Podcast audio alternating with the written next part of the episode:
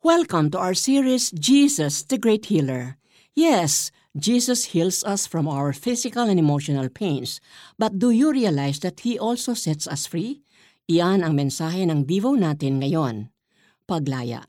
Ang Espiritu ng Panginoong Yahweh ay sumasa akin sapagkat ako'y kanyang hinirang.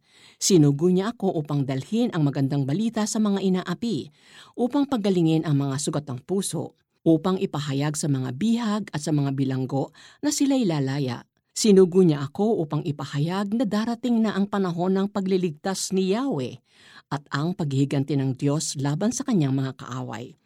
Sinugo niya ako upang aliwin ang mga nagluluksa. Isaiah 61, 1-2 Matinding hirap ang idinulot ng COVID-19 pandemic sa buong sangkatauhan. Maraming buhay ang nawala, mga pangarap na nasira, mga negosyong nagsara at mga trabahong naglaho.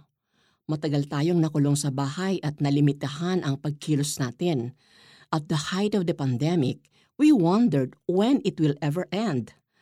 How can we be set free from this crisis? Jesus can set us free from whatever binds us. God the Father sent him to proclaim the good news to the poor, to bind up the brokenhearted, and set the captives free.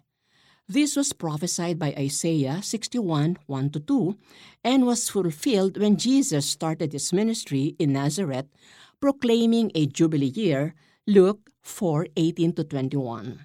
In the Old Testament, the Jubilee year was a time of God's favor when the slaves were set free and the people were released from their debts. Leviticus 25.10 Sa pagpapalaganap niya ng magandang balita ng Diyos, nagpagaling siya ng mga may sakit at nagpalaya sa mga nakagapos sa kasalanan.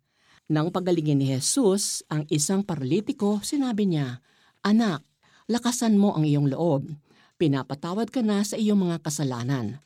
Mateo 9, 1-2 Gayon din, pinagaling niya ang babaeng nagdurugo ng maraming taon. Marcos 5:25-34. At dahil din sa kanilang pananampalataya, pinagaling niya ang mga may leprosy. Mateo 8:2-3, Lucas 17:10-19, at ang alipin ng centurion, Mateo 8:5-13. Jesus can heal and deliver us from our physical pain and even emotional and spiritual struggles. Siya ang susi sa ating paggaling at paglaya. Ang sabi ni Apostle Paul, malaya na tayo dahil pinalaya tayo ni Kristo. Kaya magpakatatag kayo at huwag nang paalipin pang muli.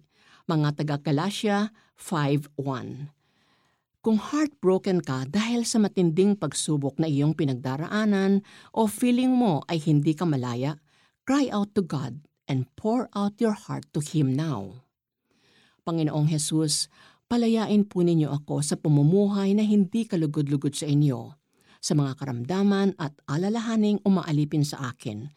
Kayo lang, O Diyos, ang makapagpapalaya sa akin ng lubos at nagsisimula ito sa pagpapatawad ninyo sa akin. Amen.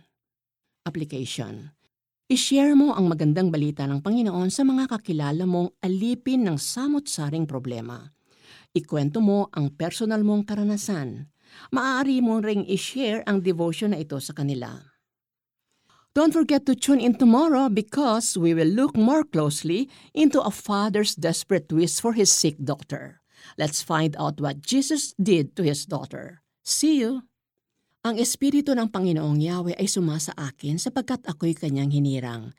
Sinugo niya ako upang dalhin ang magandang balita sa mga inaapi, upang pagalingin ang mga sugat ng puso, upang ipahayag sa mga bihag at sa mga bilanggo na sila'y lalaya. Sinugo niya ako upang ipahayag na darating na ang panahon ng pagliligtas ni Yahweh at ang paghihiganti ng Diyos laban sa kanyang mga kaaway. Sinugo niya ako upang aliwin ang mga nagluluksa. Isaiah 61, 1-2. This is Becky Cabral, Executive Producer of the 700 Club Asia. Only Jesus can free us from whatever shackles us.